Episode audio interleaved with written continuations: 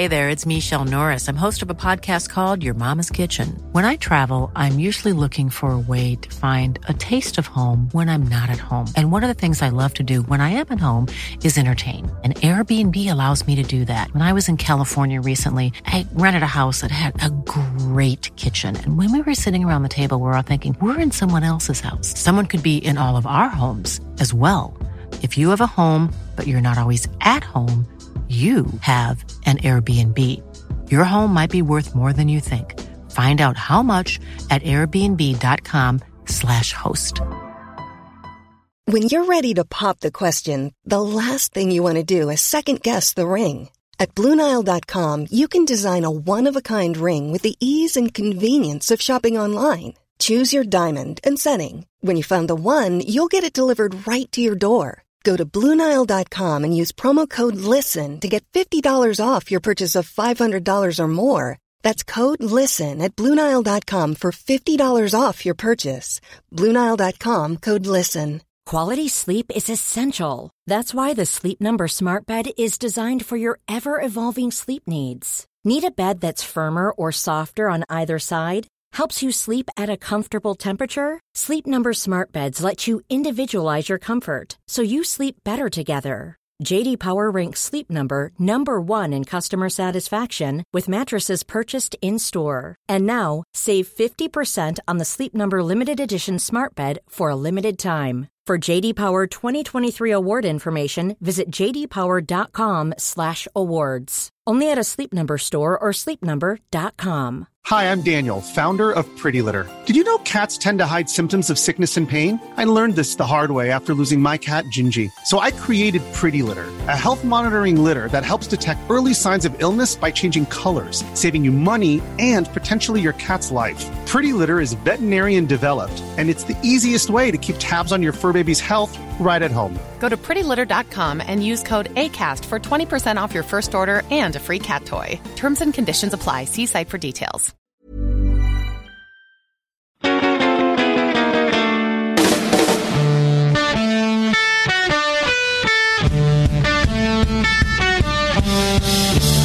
Everybody says say something, so I bloody well will, ladies and gentlemen. Welcome to the Football Ramble. My name's Marcus Speller and Luke Moore's here. All right. Jim Campbell's here. Hello. And the man who's always looking for something he can't have, it's Pete Donaldson. I will have it.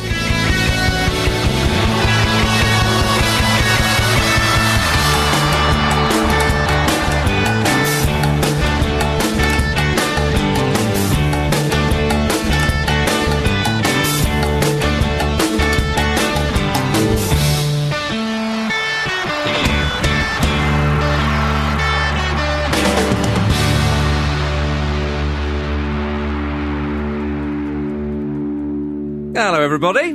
Good to have you here. Lovely. Lovely. Nice to be here, Marcus. Indeed. Although sad news, Ken Dodd. Yes, very Yes. sad. Yeah. 90, it's no age. I'm a Diddy man.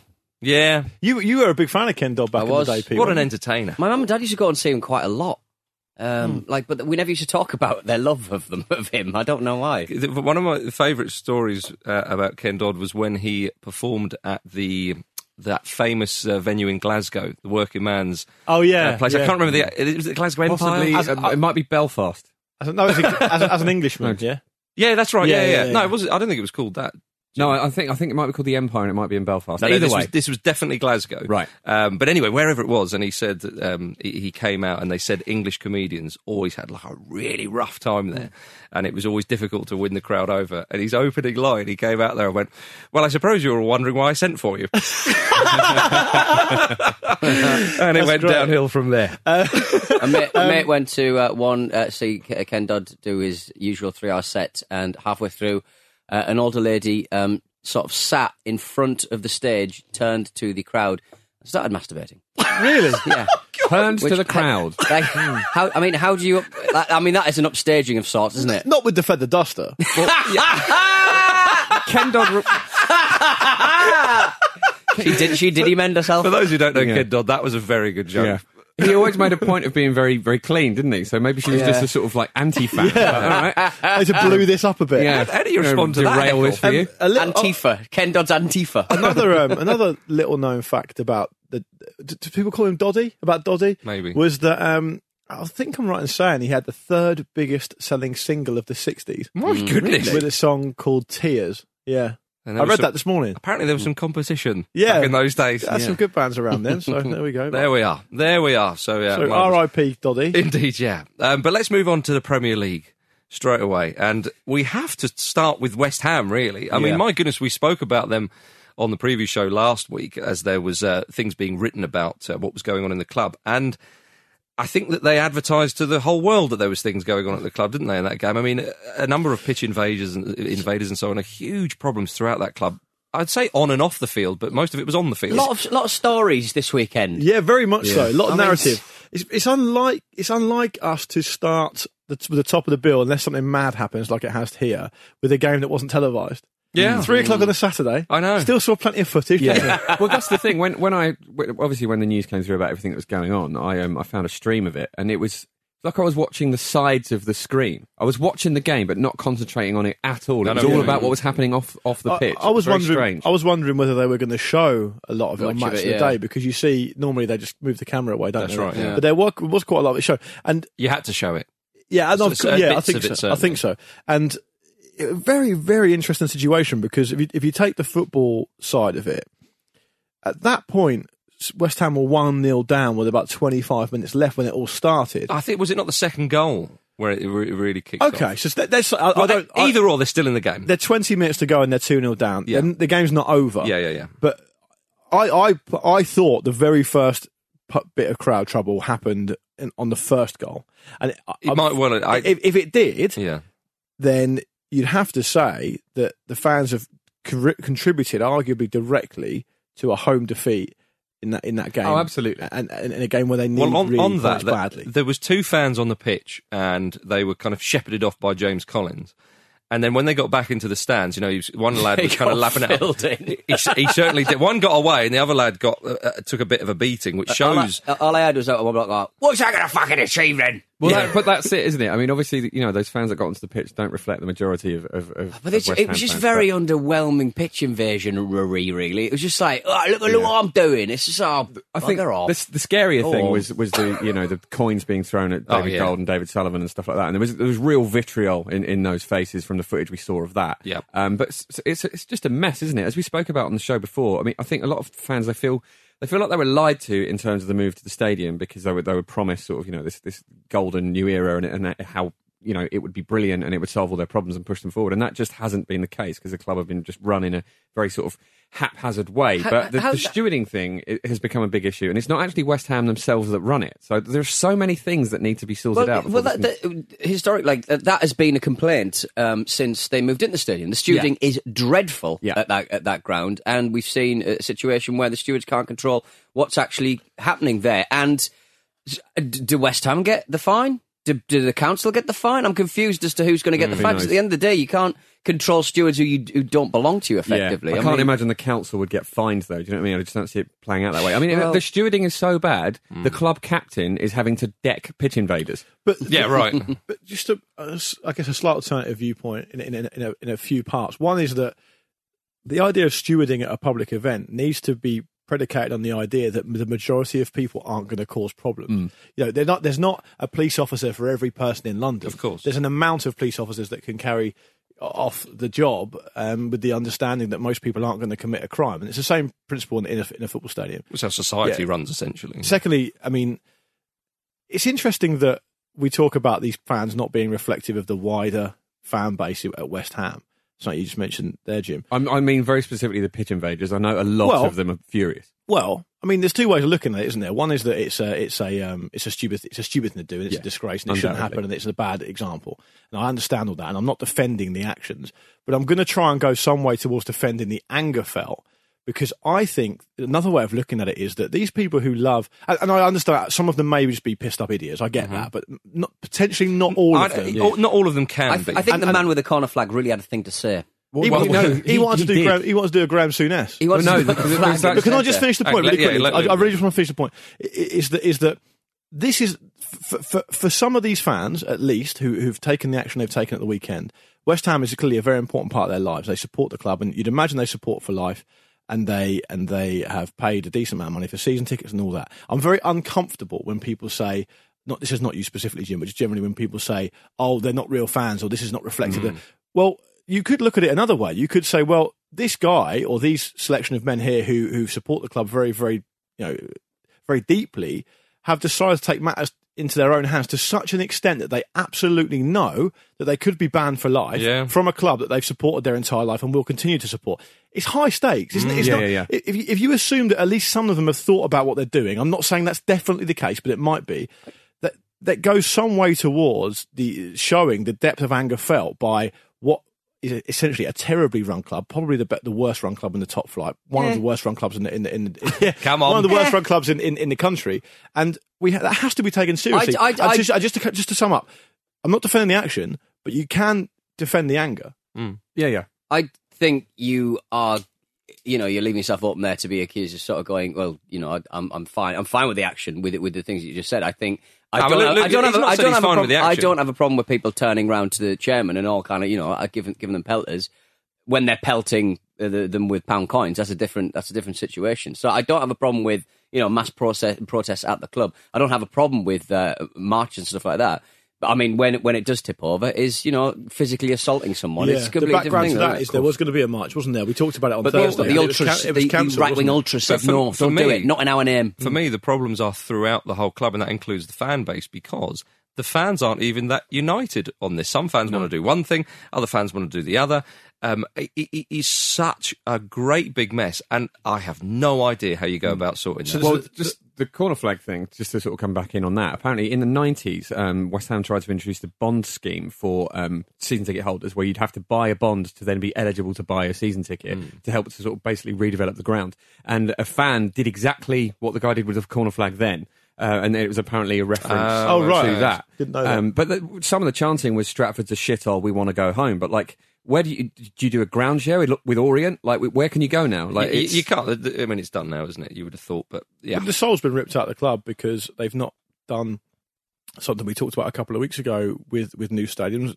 They've not done the basic stuff properly. I mean, they, they were sent. I, I heard a, a season ticket who spoke very passionately on a radio show I was on a week or two ago, or perhaps a bit longer ago, saying that they were given literature from the owners of the club with some guarantees, and one of the guarantees was that um, you'll be no further away from the pitch than you are now at Upton Park, yeah, well, there you go. which is an Well, absolute it's just joke. a lie. For me, yeah, it's a blatant lie. For me, they've tried to fast track themselves, and they haven't done their. It, it, in move this, themselves up the pecking order. They haven't done what Spurs have done, put in a lot of groundwork. Also, Marcus, because they got such a good deal out of the financial. they did, and Spurs yeah. were after the ground as well. Yeah. But but I think they've tried to fast track themselves. Right, we'll just let's get to that stadium. Doesn't matter, and then everything will be hunky dory. But no, other clubs, Spurs, Arsenal, uh, the obvious ones in in the similar area, they've built their own stadiums. They've done it all themselves.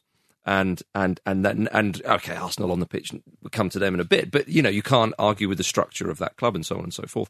Um, and and West Ham, well, and West Ham, um, they are they I think they just they were trying to do it too quickly and uh, it was perhaps built on of sand the, rather one than of one of one of the tipping points at the weekend also was um, the fact that they uh, led tributes to Bobby Moore. Yeah, Yeah. exactly. and then a minute later on the screens they're hawking Bobby Moore tribute shirts Yeah. and stuff like Yeah. that. They go, it's a ter- it's a terribly run club. There's no, it's not, just- no one's no no one's joined up, are no, they, really? no right thinking human being is going to defend a coin being thrown at an, a, a pensioner in the name of, of a protest. We, we all understand that, but it's a terribly run club. Some of the stuff they come out with is absolutely outrageous, Mm. and no one can really defend their management of the club and the way they run things. To answer, I know we've, we probably want to just sort of tie this up, but the only thing that's really going to help is if, in, in their in the fans' view, as far as I can make out, is if, if if the ownership moves on, there's a new owner in there. But I don't know how that solves the stadium thing. I don't know what the arrangement is about whether they want to stay or are, are they tied in to stay there a long time or hmm. not. I'm not quite sure because I haven't looked into it in much detail. What I do know is they're probably likely to get a huge fine for this invasion. Uh, uh, pitch invasion, and they could also, I think, the FA or the Premier League have power to to make them play a game behind closed doors as well. So it's not going to help their relegation and- and- uh, battle. And also, the most annoying thing is that the, the, the, the, the fans that the um, club are willing to meet seem to be the most right wing, the most objectionable um, sector of their uh, of their um, fandom. Effectively, it just, it just seems like a really strange way of, of going about anything. Really. Well, it's, just, it's all in chaos, isn't it? And Yeah. it's, you know, absolutely absolutely um there was a match played. though. Yes. There, lest we forget, West Ham lost. Obviously, um, they've lost three in a well, three, three in a row, and are three points above Palace, who are in 18th. I mean, they did actually play quite well in the first half, oddly. Um, but, uh, It's but odd to for Dyche because Dyche said in his post-match comments we weren't very good in the first half, and it was easily Yeah. forgotten It's West Ham were the better side probably. the and should have been um, a goal ahead. But uh, Nick Pope made a crucial save against um, Lanzini, and then Burnley obviously. I say took advantage of the situation. I mean, in a footballing sense. I mean, Yeah. they, they they knew there was goals in there. Well, they, they did. I mean, I think they took advantage of the situation as well. Burnley scoring Yeah. three away from home is not something you. well, really Burnley scoring more than one goal is, is not a, a regular occurrence. You know, And, and credit to Burnley putting the kids on the bench as well. Of course. obviously Yeah, yeah. the crowd trouble was um, was it's such a situation where they helped um, the, the kids into the stand. That's out right. the stand and into the uh, dugout. Yeah, That's well, right, well, yeah. Mark Noble's comments after the game, which were kind of both about the game and the situation, were really interesting. He said um, it's been bubbling over for a long time, and the only way that is uh, ever, ever really gone quiet is if we won games. And West Ham is a side that is not going to win every game. I can tell you that. We're going to lose games. But when we lose games, it's pretty much the end of the world. If we go a goal down at home, it has been tough. It has been really tough uh, straight away because the supporters are not happy in the first place coming here. I think it's a chance to show their emotions towards not so much the players, but the board. And that's, that is textbook of what happened and has been happening all season. Yeah, but let's concentrate on Burnley though because they did well. And uh, excuse me, um, with Nick Pope making the saves, another clean sheet for him. Ashley Barnes scoring a beauty. Chris Wood. Um, making a big impact as well. They, they, they look decent, and it was good for them to get another win. They haven't uh, been been winning too many games of late before the uh, the Everton one. But Nick Pope, is he a crafty shout for that third England choice goalkeeper? I think we're a bit, I think on this show we've been a bit behind the curve with Nick Pope. We've not talked about him much. Um, that, I have to say that's my fault because I've been thinking oh, he's just been warming yeah, heat and seat. You know, your, your heart's not going to heal its, its, its savage wounds overnight, Marcus. yeah, That's I the problem. but I'm moving. I'm coming round to it. But I, I we, we we briefly discussed this yesterday, Marcus, and you were talking about uh, Pope and in, in the context of whether we're going to mention him on the show. And you you said here, could he be a third choice shout? I mean, Second in terms of form, I, mean, I understand we're getting a bit late in the day for this, and we've got a couple. We, we, we'll see a squad announced for England on Thursday, and, we, and we'll talk about that later in the week. I understand we're getting a bit late in the day, but you'd have to say, re- I mean, really, he's probably the form English goalkeeper in the league. Might I have a, a few stats thrown in there to Yeah. back that up? Um, you know, obviously, uh, this is from Opta. He has the best save percentage of all the English goalkeepers in the league by a reasonable margin, actually, and hasn't made a single error that's led to a shot or goal, Wow. according to Opta. That's that's that's incredible, isn't it? It The is. other candidates, Joe Hart's a non-entity. Joe, Joe Hart has been selected a lot for under Southgate. We know that, but his his star is on the wane. He, he's by done. all means, he's done. it. right. Southgate surely can't uh, pick, Pick, him as and number Pickford one. and Butland are the other two um, two um, sort of candidates, I suppose. I think they're, most people are suggesting Butland. But they're not without their problems. But though. that's right. It's, early for Pickford. We saw in some of the goals he conceded. Um, the, you know, the position is, is, is very much up for grabs. Yeah.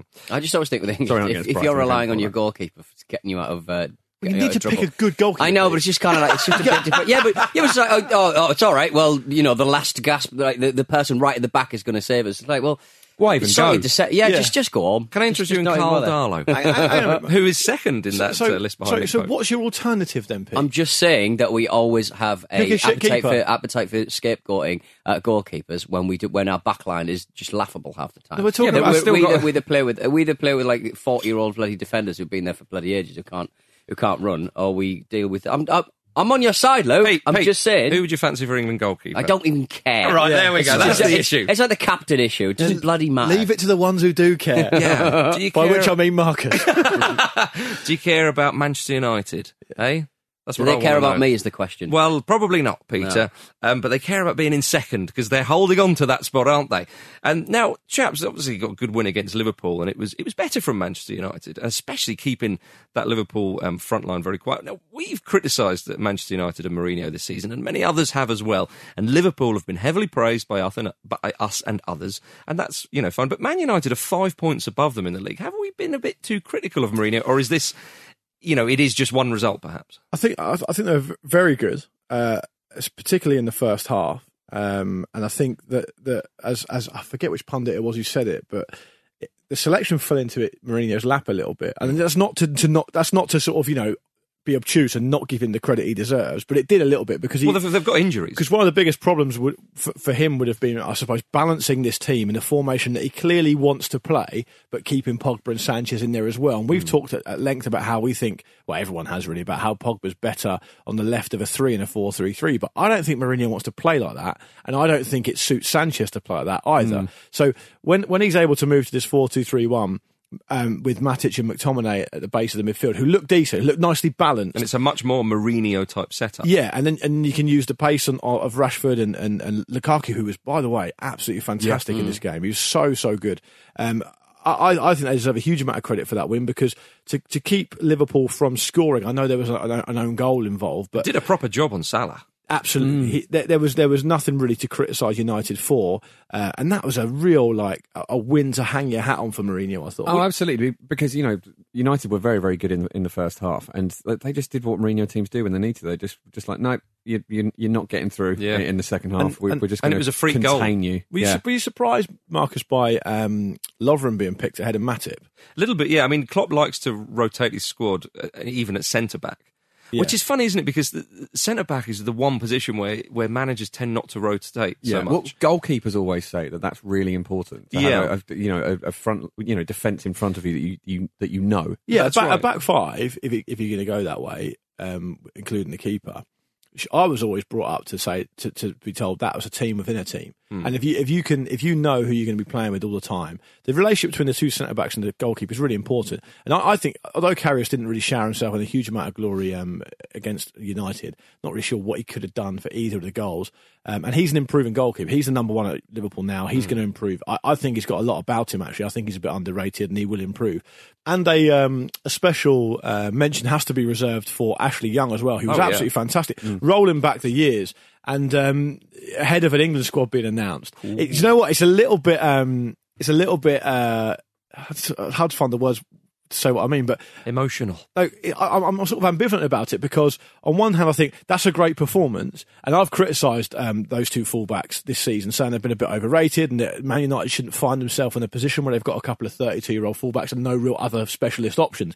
But on the other hand, you think that's a good performance if he plays at that level in a big game against one of the better teams in the Premier League. Why shouldn't we be considering for an England squad? Well, just because he's Ashley Young and he's not really done much for England in the past. To me, you have to judge things on merit across the board. Yeah, he looks reinvigorated in that role. And actually, you know, with with Young in this form and Kyle Walker uh, on the other side and Trippier as you know um, backup, we talk about England's defence being a little bit underwhelming, but it's it's very much just the centre backs. I'm I'm fairly happy with that. I think If yeah, from a well covered at the back, maybe. England looked strong at On the flank. full back or wing back, and I thought we looked strong up front, and that is now in question. Yeah. Uh, that, is a, that is a worry for all of us. Although a Jamie scan Vardy, for all of England. Jamie Vardy though, when he scores goals like that, That was what a are we worried about? What a goal that was. Yeah, indeed. Frank Lampard said it was his favourite goal of the season. Why not? Oh. Yeah, with his wrong foot as well, Vardy. Lovely. Um, but Rashford as well in fine form as well. I mean, what, what- the way he took the first goal, I know people have criticised uh, Alexander Alexander Arnold, and understandably so, push him more down down the, the wing. But when he turns that quickly, Yeah. it's I think more praise for the forward rather than more criticism for the defender. But quite, and I think to, to relate that back to Ashley Young, uh, certainly at some points in the game at the weekend, Ashley Young was up against Alexander Arnold, who is naive but is very, very uh, athletic. Mm-hmm. Oxlade-Chamberlain, who's been in good form, and Salah. And he still Yeah. was the standout player, Young. You'd have to say Young was the standout player in that game He on that flank. So I know that the players all move around and all the rest of it, but at one point that was definitely the case. And you've got to give him credit for that. What did you think of that Juan Mata miss? Did you think he was unlucky? Or did you think chest it, take it down? I mean, three 0 that'd have been quite something. I think in that much space, he has to make the right decision for the good of the team and, and be ruthless. He Yeah. didn't. He didn't know he had that much space. I think. I think he assumed rather naively that uh, someone was going to Yeah. come through the back of him, but nobody was even near him. It's just nice that he's still playing for Mourinho. Mourinho hasn't got rid of him yet. But when I saw that miss, I thought, ah, I'd have gone for the back of him, Pete. about, te- about 10 seconds after the ball had gone. as little as ten now. Give myself too much credit. The older I get, the better I was. Yeah, that's true. That's true. Did Liverpool lack a bit of depth, chaps? According um, to Opta again, Liverpool have won only one of their seven Premier League games on the weekends immediately following playing in the Champions League this season. And you know, again, Klopp likes to rotate his side, but I, I just wondered, you know, looking at the centre back situation and, and, and so on. Do they? I know lack depth, but if you look at Manchester United, you know Liverpool have only got the one injury really, which is Nathaniel Klein, and he's been out for a while.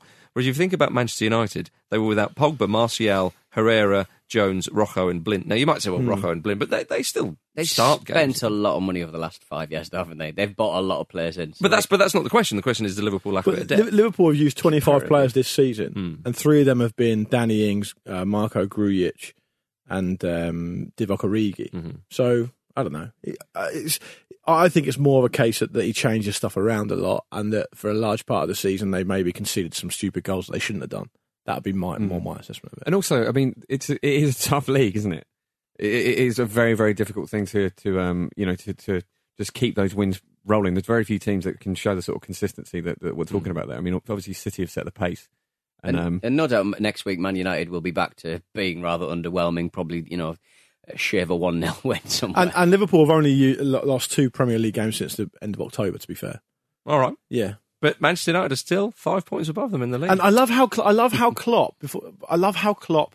His face almost gets contorted. He gets so upset.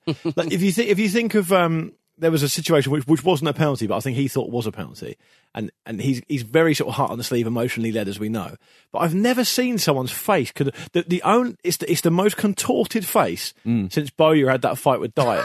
it's like it's collapsing in on itself. yeah. It's, it's, Yeah. it's like his whole bottom half of his jaw looks like it's going to come off his face. well, he he always. I think his teeth aren't his own teeth. It feels like.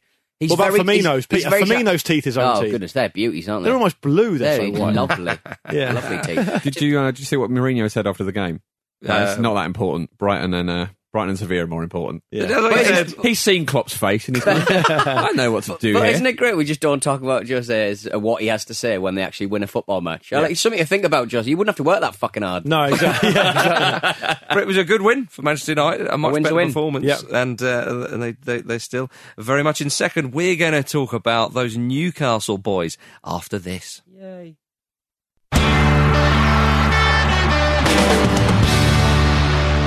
And you can bring your fucking dinner. Because by the time I'm finished with you, you'll fucking need it. Something else we need hmm. is the emails with Pete Donaldson. It is time for emails with Pete Donaldson, and you can bring your flipping dinner. So, hello to. Uh, oh, I've left the name off this. Sorry, this person who did this. I know who they are. I know who they are. Uh, a tale of petty revenge. It's probably best that I uh, leave the name off this one, to be honest. Uh, I used to work in a, a call centre for a major bank when this millennium was still in, in its infancy. Uh, one day, the usual boring routine was broken when I asked the caller's name. I was delighted to learn it was Sunderland assistant boss Steve Cotterill. I put Steve through God. security and asked him for three digits from his passcode. Then my silly Geordie fingers slipped and entered them all correctly. Oh, sorry, incorrectly. Uh, this happened a further two times. Come on now. Uh, so we had to go through the forgotten passcode routine. Uh, unfortunately, Steve also failed to get these right, despite his insistence they were totally correct. Needless to say, Steve was rather upset, asked to check in with my supervisor, so I popped him on hold for five minutes, stared into space, got Steve back on the phone to explain that the supervisor agreed with me he'd have to go to his branch to unlock the account. Steve was pissed. Pissed off. Wow. An, an egregious display of uh, the lack of uh, respect for the Data Protection Act there. exactly. Absolutely. Exactly. Uh, hello to uh, But it's- Tom. it is Steve Cotterill, so who cares? Hello to Tom. Uh, just on the idea of footballers eating at matches, uh, I was at the, a Gillingham uh, reserve match many years ago. The first half passed without incident. At the start of the second half, the away side came out and there was some commotion as they took to the field with 10 men. A few minutes passed before a, a chap entered the field of play. He came running on holding a cheeseburger he was halfway through munching.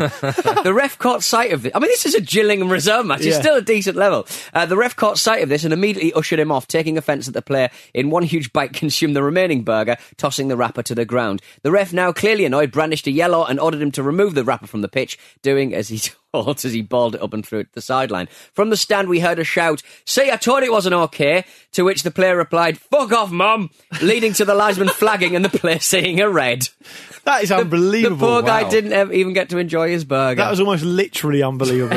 yeah, yeah. imagine, imagine like the owner of the club totting up the uh, the uh, expenses and the fines and everything at the end of the end of the month. Um, one of your players here has got a yellow card for littering on a football pitch. And listen, you can't have a pop at Gillingham stand because they easily beat Portsmouth at Fratton Mm. Park yes uh, at the weekend for the first time, Marcus, since 1912. Magic. Wow. Uh, over a hundred years, breaking records, Pompey. What does, what does every Opta, week. What does Opta say about that, Marcus?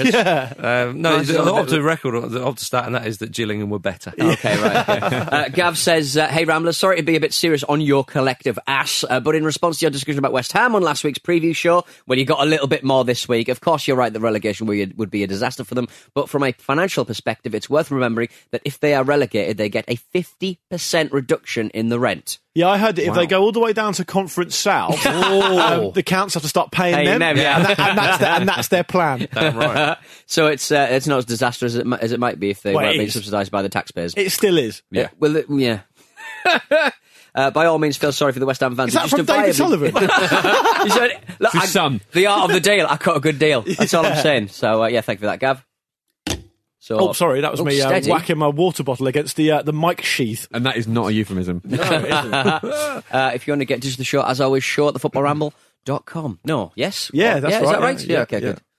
Yeah. We'd like to make it tough for the listeners to actually get in touch with us. Yeah, yeah, Remember, you're in charge of them, Peter. yeah. Now, we said Rafa the Gaffer needed to go for it, and they did. Mm. A number of results went Newcastle's way as well. They're now five points above the rally zone. Pete Donaldson. They needed that win, didn't they? They bloody needed that win, and they got it Damn right, eh? over a about as underwhelming as I've seen from a Premier League side. Who's Southampton? Southampton were so disinterested, so rubbish. yeah. They were really pissed They were poor. Terrible. Yeah, indeed. Yeah. Um, I, th- they really did look bad. But Newcastle, you know, they were there for the taking, and you got to take them. There, you Well, know what? that's There, it, though, there was a but- few great goals in that match. Kenedy's. Kenedy's Oh. first one. No one's like. I'm not saying it was even close to Bergkamp's goal. No, the spin and the finish. It was Wow. lovely. Wowzers. Yeah, it was a great goal, and actually Kenedy has given them a real sort of penetrative Yeah. outlet, and you can really see the difference it's making to their play. And as you, as you said about how bad Southampton were, their problem is they let the other team set the agenda, home or away, Yeah. you know, wh- whoever they're playing, and they're just getting rolled over. Well, well, they, uh, they've put- seen they've seen like the, the football teams kind of inviting pressure on themselves and not worrying about it. But, Yeah. but I mean, you've got to stop at some point and attack. Pellegrino's got like a really interesting way of management, which is that, as Jim rightly says, letting the other team set the agenda and then not being able to change it. Yeah. Like, you can't do either. of those. So if you can't change it in a game because you're not capable enough, at least get your team on the front mm. foot and try and do something, especially at this stage of the season where really they need wins. I understand it's a long trip and it's away from home. And it can be a, di- a difficult atmosphere as an away team to play at St James's Park. But I'm f- sorry, we're in we're in mid- the middle of March now. You got a win game At 3 0, the Newcastle supporters just going, uh, I don't know what to do now. I, I don't think we can really throw this away because Southampton just seemed completely disinterested. South- Southampton's plan seems to be to lull teams into a justifiable sense of security. yeah, and then do nothing about it. Well, Mauricio um, Pellegrino said after the game when he was asked if he was the man to save them, he replied quite smugly, I might add, I am the Sam- Southampton manager right now. Yeah. And, and, and, and it was just the, the body language and the kind of. I I mean, look, he may well be just putting on a front. I'm sure he is. But uh, some of the fans were calling him to for, to go, and after the game, there was, there was a few sort of I, chants. Marcus. I think there's a decent argument to, to suggest that I, I think they've waited too long. they should fire him because he's definitely going to go in the summer. There's no question about that. I think they've mind. waited too long, Luke. Yeah, But I think that's the problem. That if you're going to pull the trigger, do it a month ago. Yeah, well, fine, but uh, t- time running in a sort of quite linear fashion as we understand it, there's nothing you can do about that now. But what hmm. you can do is you can say, if we fire a manager now and we've got someone who's a bit of a firefighter, you've got however many games it is, eight or so, to, to, to get something. And if they get, I mean, how many points are they on at the moment? They, they, they probably need, I'd say, it's difficult to say these days, but they probably need 10 more points. Okay, and they've got eight games in which to do it. They're on 28 at the moment. Hmm. You've got a far better chance They if, you- have if to there's play- someone available to, to, to fire. Is there fight. someone available? Well, Well, this know. is it. If they can find that person, it, it makes way more sense, doesn't it? I mean, there's every chance that it, will be Southampton, Stoke, and West Brom going down this season. That would be the most brutally Darwinian sort of Premier League relegation season I think we've ever seen. I, I also um, feel that this was a great example of the level Jonjo Shelvey is at. I mean, if, if you give him Hmm. time and space um, in this division, he will kill you. Yeah. Absolutely kill you. Yeah. The, the problem he finds is when he ca- hasn't got time and space, Hmm. he gets very frustrated with himself, Mm-hmm. loses focus, and, and then bad things can happen at worst, and at best, he's just anonymous. But in that type of game, I mean, Lemina, who I think got dragged off, had an absolute shocker. Gave him the run of the park, and Shelvey can pass. If you give him any time you want, Shelvey he will pass wherever, He's the wherever he best passing midfield that England have. You reckon? Absolutely. Yeah, I'd, I'd have that. But I, but he's he- he's not an England player for me because he doesn't work hard enough. Yeah, but the conversation just won't go away, will it? Wait, You won't let it go away. That's right. Marcus, the way we're going, you're going to have about 500 people in this squad. Yeah, I was That's trying the problem. Get him on that fleet. Then- then nobody's allowed to take any luggage because Yeah. there's so much. Stu- there's so when many they're, people when they're England plane. turning up, they, they'll be here in a bit. They're coming on a liner because they haven't got enough. There's no plane big enough. That'd be a good thing, Pete, because often there is baggage brought into the tournament. Yeah, there is. Indeed. We indeed. don't, we Yeah, don't so want it. John? Joe Shelvey's the answer. The uh, I mean, all credit to him. He was uh, he was fairly injured. He didn't. He, he we wanted to play, so he had his painkilling injection, knowing full well he's got 21 days to recover before the next match. So It's a big, big win for them. yeah, Massive. oh, huge, What do, huge. you, what do you think, Peter, about Kenedy being the first Newcastle player to score a brace at St James's Park in the league since Wijnaldum in May 2016? St. James Park hasn't been a happy hunting ground for Newcastle for a little while 'cause it's Yeah. just because of the toxic atmosphere that uh, that Mike Ashley has given. but not club, having, but not having a forward who can score goals. No, good point. Park. Yeah, Doesn't help. If only there was someone scoring goals right now who's on the books at uh, Newcastle. I will f- spit at you, Hang on. Marcus. But we'll, We've we'll had enough of that already this week. I will. Yeah, yeah, right. I will throw phlegm in your direction, sunshine. Well, you might lose your job at the football ramble.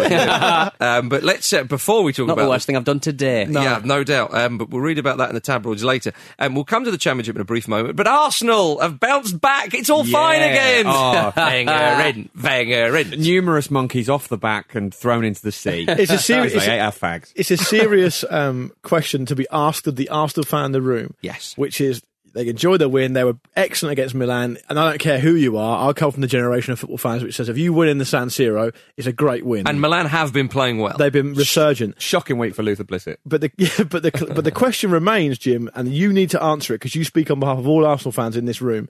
Um, Pete's a closet Arsenal fan. to, to, yeah, apparently. Um, So are you? would, in the grand scheme of things, beyond the fact that you're just happy to win a game, is it the best thing that can happen to Arsenal for, for, for Wenger to essentially paper over the cracks for the rest of the season? Um, sorry, how, how do you mean? You- Well, what I mean is, what I mean is, they could have a really strong finish to the season, Mm. just miss out on the Champions League, get to the final of the Europa League, or heaven forbid, actually win it, and and that means that Wenger was is guaranteed, cast iron guaranteed to stay for another year and possibly longer, or they can completely capitulate now. And I know it's against um the sort of the, the, the modus operandi of a football fan to, to want this to happen. If they completely capitulated, if we were sat here today, they'd lost to Milan and they'd lost at home to Watford long term, there's an argument to say that would have been better for Arsenal. Um, I I disagree. I think your team winning is always always welcome. Um, and No, no, no, that's Arsenal, not what- Arsenal, no, no, but let me All right, uh, direct, fair uh, enough. address the point. Um, Arsenal winning winning the Europa League is absolutely the best case scenario possible, whether Wenger's in charge or not, because he won't be there forever. The most important, and it's easy to lose sight of that. That's the thing. People feel like he will be there forever, when realistically, obviously, he won't. If Arsenal can get back into the Champions League after this season, the way it's gone, that is a huge, huge achievement, and that gives them a chance to try and stay in there next season, regardless of who's in charge. I think it, it, it could be time for Wenger this season. It could be time at the end of his contract. We just never know. It's, it's almost pointless to speculate on it because we've been doing it for so long. But absolutely not. No, you. It's always better for the for the team to do well and have a proper proper charge at the at the um, at the Europa League to try and get back into the into the Champions League because. It just gives them a chance that other, otherwise, then I just don't see how they're going to get. For signing players. Well, quite example. absolutely. Signing players, just sorting the atmosphere in, in the club as well. Just no, it's it's uh, it's not better for Arsenal to to fail. Okay. Well, I'm sure some Arsenal fans may disagree with that. I think there's plenty, and I respect Jim's opinion, of course, Mm-hmm. but there are plenty of Arsenal fans, uh, some of which I know personally, who would prefer for, for Arsenal to, to, to accelerate the Wenger leaving the club as soon as possible. Well, and, and on that note, you know, when Mesut Ozil, who played very well and reached his 50th assist in the Premier League, now the quickest player to reach that mark, taking the record away from Eric Cantona. And, It's great that Cantona had it. Yeah. I love that. I wasn't expecting that. No, me neither. he doesn't have it anymore. And then Petr Cech reaches two, 200th uh, Premier League clean sheets. Yeah.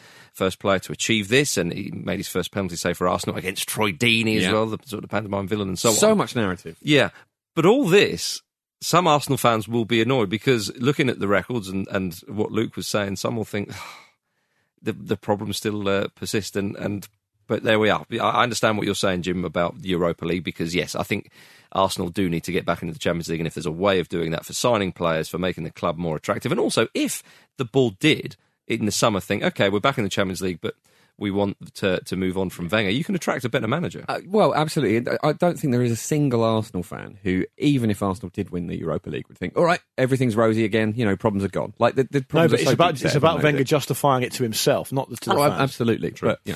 Let's talk about the championship now, ladies and gentlemen. I've been very patient. Um, before we get on um, to everyone's favourite Serbian striker, uh, Aston Villa with a great win against Wolves. My goodness, great win for Brucey.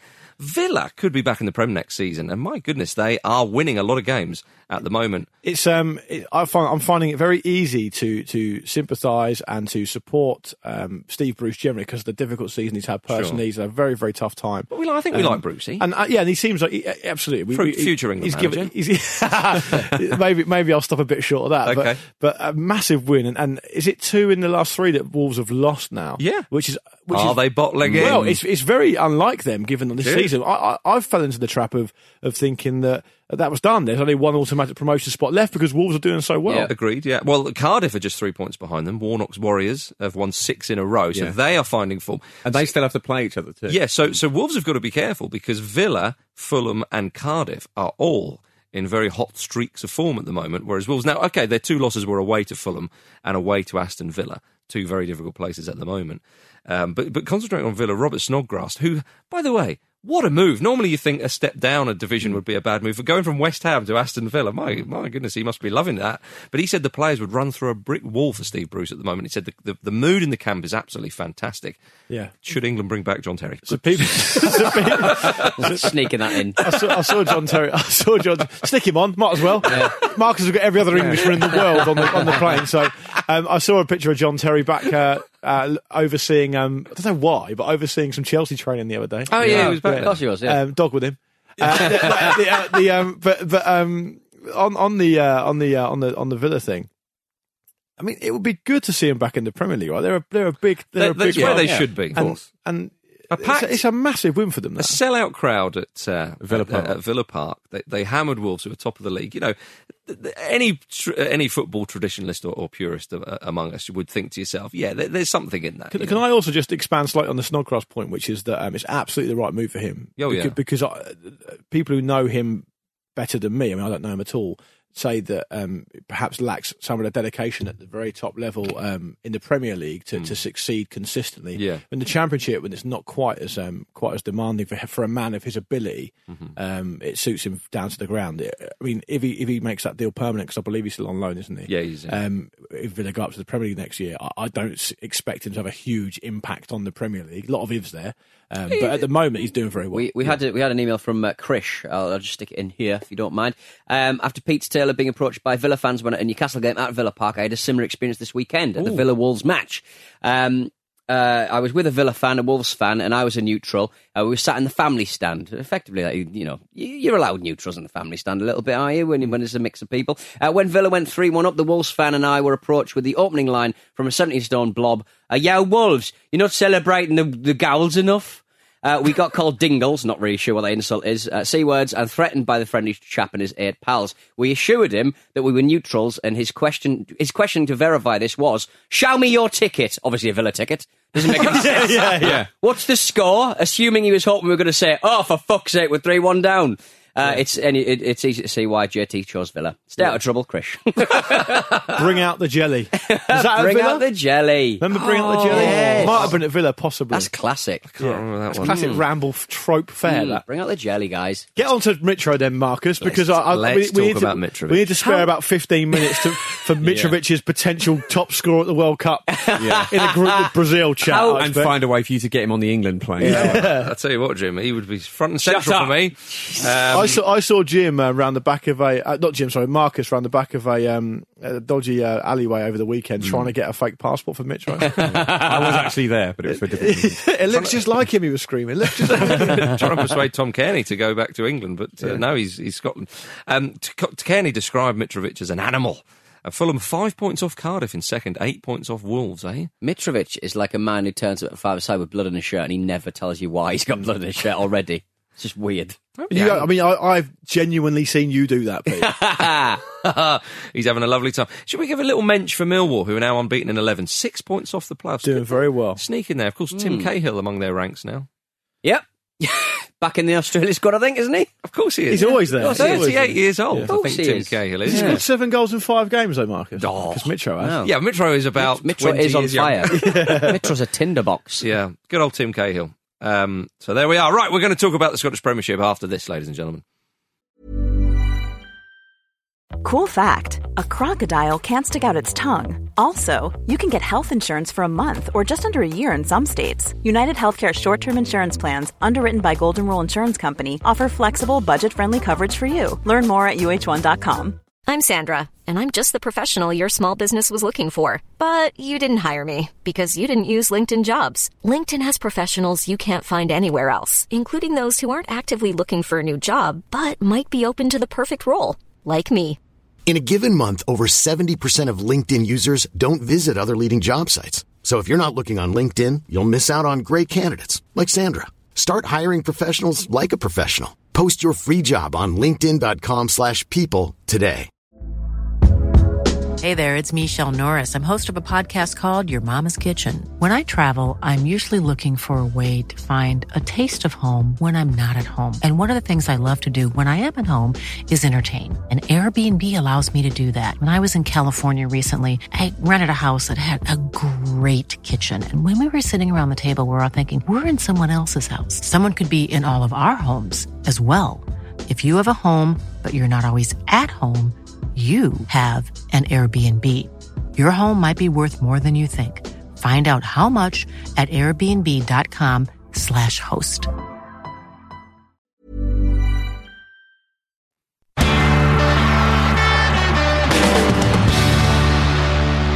Oh, there's a fight going on here between two Newcastle players. Ah, the memories. I mentioned Um, that earlier. I didn't even know mm. that was going to come up. Well, don't forget that the preview show sponsored by Bet365 is out on Thursday, everybody. The Oh. Rodden family let themselves down Oh. yet again. They're having a terrible week, a terrible month, in fact. Three of them now have, have dished out losing bets. Insult to injury. Whoever was on the Twitter for the ramble this weekend, I think it might have been Jim, spelt their name Radden. So now everyone, everyone in the uh, who follows them and it was caning them was using their wrong name. The Raddens. They've had a terrible time. John Radden. I look forward to the granddad getting in touch for Thursday. well, we need a new better, though, don't we? yeah, we do. We need a new one. So yeah, get in touch. Um, show at thefootballramble.com and I'll pick out someone. I mean, I might go Rodden family again. I don't know. I don't know. His family tree is like just we are extended branches off that particular situation. Think of it like a tube of toothpaste. I'm squeezing Yeah. the last bit out. I mean, despite spelling their name wrong, I'm really rooting for them. I want Yeah. someone to turn this around for Yeah, them. I, I think you've got Don't to you mean change ratting for them? Yeah. Look, look, you've got to be careful because you don't uh, go in f- to that managerial thing of, no, I'm going to be the one that will turn them into great betters. Yeah. I'm, I'm already well into that. Yeah. it's too late. It's too late. I don't know. There we are. Um, the Scottish Premiership, they had a couple of the big derbies going on. Celtic won a very entertaining Old Firm derby 3 2. Even went down to 10 men when it was 2 all and they got the winner. What a beauty it was from uh, Edouard. Lovely fin. And then Alfredo uh, Morelos, uh, Morelos sorry, missed a sitter for Rangers two minutes from time. All the Celtic goals are great. Tom Rogic. Yeah, it's a lovely one. Beauty. Yeah, really good. Celtic now nine points clear at the top with the game in hand, but Brendy Rodgers believes it's not over yet. Well, did, did Rodgers get? I mean, I was. I only ever look for sort of Brendan Rodgers quotes when I see a Scottish result. Did he do a Brent one this weekend? Did he? I don't know. Did he I do assume- chilled, Didn't he use the word chilled entertainer? Like uh, almost clearly, he he knows what his No, um, he never- reputation is. Really? No, I don't know. I, I, I think somebody quoted that as might be wrong. Oh, dear. There was there was a um. There, I saw fairly recently there was a um a David Brent or Brendan Rodgers um quote quiz thing. Right? Yeah, yeah, that yeah. You could choose. But that was that was a while. That's ago. been knocking around a little Yeah. while there.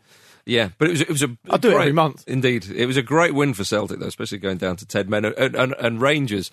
They think they're trying to get back. You know, they're, they're second in the league. A win would have taken them obviously three points closer, and just to lose them, Celtic still are that that bit better. The best, I mean, out, without question, the best, um, the best Brendan Rodgers quote of the season though was when cause did they get PSG in their Champions League group this year? yes, they did. Yeah, Yeah, where, when I think they got battered, didn't they? And, and Rodgers came out seven. Hang on, was it seven one? And then he said it wasn't as bad as the seven 0 or something. No, he, and he also said that where you can't buy history to PSG as well. Oh. yeah, yeah, Excellent. yeah. That's superb, isn't it? Um, elsewhere, sadly, Hibs beat Hearts in Edinburgh Derby. Well, talk, let's have, a- let's let's Yeah, talk let's- about that, Marcus. Right, Pete wants to do going for gold. All right, Pete. Yeah, let's then. get a go for gold, guys. Yeah. Um, do you want a little update on uh, who's been winning what on going for gold? By the way, Oh, that'd be uh, great. We have because one. Simon from Canada uh, basically says it's spring, spring is finally upon us. I thought I'd update you boys on the current tally of going for gold. So thank you so much for doing this, Simon. A it's- fine service. I'd have been trying harder run then. This is going to Yeah. Pete, did you double check the accuracy of it? um, uh, hopefully, this little update was sent in early enough to light fires under certain posteriors in the race for top spot. Uh, tally, Jim is in the lead with 11. Jim, that's, that's actually a surprise. I Surprised by thought that Marcus myself. would be You winning. know, Jim's very good. And? Jim uh, only missed one shot, to be fair. Marcus, nine players, uh, correct. Uh, you missed three shows, and Luke seven players. You missed three shows as well. I'm having a mess. No, I'll tell that's, you what. that's quite tight though. If you take in the missed Yeah. shows, Jim is on a hat trick as well. Also, um, we've had such a, a sort of the, the organisation of the game has been in disarray this season. Now, it's part, it's mostly your fault, Donaldson, but I think we're going to have to bring in VAR for next season. do you want to uh, do you want to uh, uh, do you want to drill down even more at the stats up to style? Some interesting trivia though. Luke has had the fewer fewest numbers of uh, correct guesses. The players he has under his wing have a combined total of ten Premier League winners medals. There we go. Whereas Marcus and Quality Jim only have sees four quality. each. So yeah, Pete, you Pete, can identify a decent footballer. That's what I'm quality saying. goes to quality. Bugger off. Bugger off. right, shall we, have a jing- do we have the jingy? All right, all right, all right, mate. Just get the get the old clues out, mate. Lord. Match day! All-time jingle that. All-time classic. Thank you very much to uh, Ben Ben Cattle for uh, or Cattell for uh, getting involved here. Uh, my name in Spanish would be Robert Pizarro. Pizarro. What? Robert Pizarro. Okay. Stop. Pivot. Robert Pires. Incorrect. If, if that was Robert Pires, I would have walked out because that would be the worst start to a clue to a Yeah. thing ever. Stop, Robert Prosinecki, because Luke will be gutted if that's right. Incorrect. Ah, I was born in Ormskirk, a town famous for its gingerbread and the residence of Duncan Ferguson. Yeah, I know Ormskirk well. Um, Cause of the gingerbread. I've been to Ormskirk this season. so his name in Spanish was. Robert Pitharia. Pizarro. Pizarria. Pizarro. Was it not Robbie Roberto? I just said Roberto. I Sorry, definitely said forgive me, carry on. Carry on. Stop stalling for time. He always does this. Oh, Yeah. what, a little, what a little staller. Yeah. I won 44 international caps, scoring one goal. Stop, Robert Fleck. Incorrect. Oh, that'd have been brilliant. wow. Roberta Fleck. yeah. It'd be First- Flecko, probably. First time ever I saw your goal. he must have had more than one at the international level. My first professional team on the continent was Anderlecht after failing to agree terms with Nottingham Forest, Wait, he's born in Ormskirk. Yeah. Funny where the gingerbread and the Duncan Fergusons are. Okay, okay, okay, okay. After finding little game time at Anderlecht, I spent four years at Lens, uh, uh, helping them achieve promotion to League 1. However, my most memorable moment was after winning a game against Paris Saint-Germain. Uh, while walking through Paris uh, with my uh, wife, two fans recognised me and hit me in the head with a baseball bat. Oh my Oh, God. Pete, what year was he born? Uh, he was born. Did you say I'm not, No, I'm not he giving didn't it say- yet. you can't No, request not clues. giving it yet. no, no, No. no, normally he says at the start. do, I just Not know I'd it that. forgotten. No. Yeah. Sorry, Pete, what's his name? we pretty much gave it. Yeah, So- yeah. Just Roberto Pizarro. yeah. Kevin Keegan. I released my autobiography in 1999 called The Hard Way. Stop. I think he's got it. Oh, no, no, no. I Come on, do it. I was going to say Robbie Fowler, but he's, it's not right for the international caps. I mean, Robbie Fowler wasn't it an Anderlecht. I was just basically trying to think of people from wasn't that part of England called Yeah. Robbie. He wasn't a particularly hard player, though, was No, he? Yeah. no. Uh, while uh, playing for Southampton in the FA Cup against Reading, I was sent off by Graham Poll for showing the finger to the linesman. Ooh. Don't know. I Eric. played 18 games for the Premier League winning side of 94 95. Oh. See, the Stop. Robert thing's from. Robbie Slater.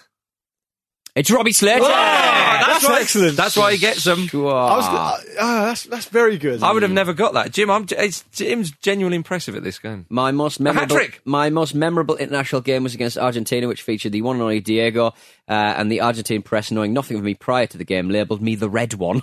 the red one. Jim, that's a hat trick. So Round of it's applause hat-trick. for Well Jim. done, well done, Jim. you. So, but, You're better than the Rad and Roddens. so Robbie Slater played for Australia, but was born. In England, In apparently. yeah, apparently so. Yeah, yeah, he was. See, that's what that's what's thrown us Yeah. there, isn't Yeah. it? I thought he, I was, I thought he might have been Scottish for some reason. Yeah. Sure your workings out. There we are. Well done, Jim. I'll tell, you, and I'll tell you what, also a very good set of clues. That's the sort of standard Yeah, we're after. that was Yeah. hard. No, we want them easier. Although to be fair, he pretty much did give us a. Um, his one of the name. clues one week will be um, I was included as part of the 540 man preliminary squad by Marcus Speller for, for the World Cup. You know, Pele did that 125 greatest living players. Yeah. Yeah. I'm going to have the 125 England squad for the World Cup. No, you have 125 potential England left backs for the World Cup. Uh, well, I'm looking forward to it. We'll probably chat a bit more about the England squad on, on uh, the Thursday. preview show, Yeah. perhaps. So there we are, ladies and gentlemen. Thank you very much for listening. That's not going to make you switch off. Nothing will. I said we may. Yeah. Tune in to find out if we we'll, do. We'll see. Yeah. but thank you very much for listening to the Football Ramble. Of course, it's been an absolute pleasure. Say goodbye, Luke Moore. Uh, goodbye. Say goodbye, Jim Campbell. Goodbye. Say goodbye, Pete Donaldson. See you later, Marcus. Goodbye from me.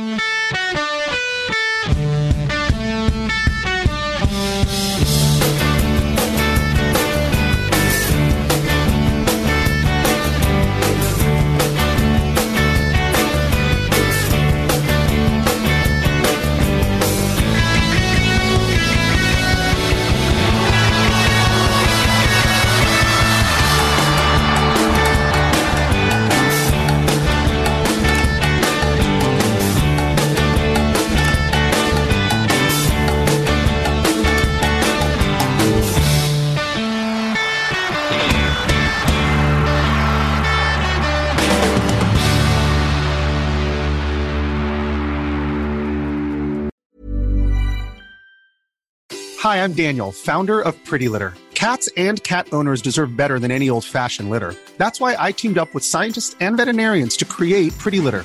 Its innovative crystal formula has superior odor control and weighs up to 80% less than clay litter. Pretty Litter even monitors health by changing colors to help detect early signs of potential illness. It's the world's smartest kitty litter. Go to prettylitter.com and use code ACAST for 20% off your first order and a free cat toy. Terms and conditions apply. See site for details. Even when we're on a budget, we still deserve nice things. Quince is a place to scoop up stunning high end goods for 50 to 80% less than similar brands. They have buttery soft cashmere sweaters starting at $50, luxurious Italian leather bags, and so much more.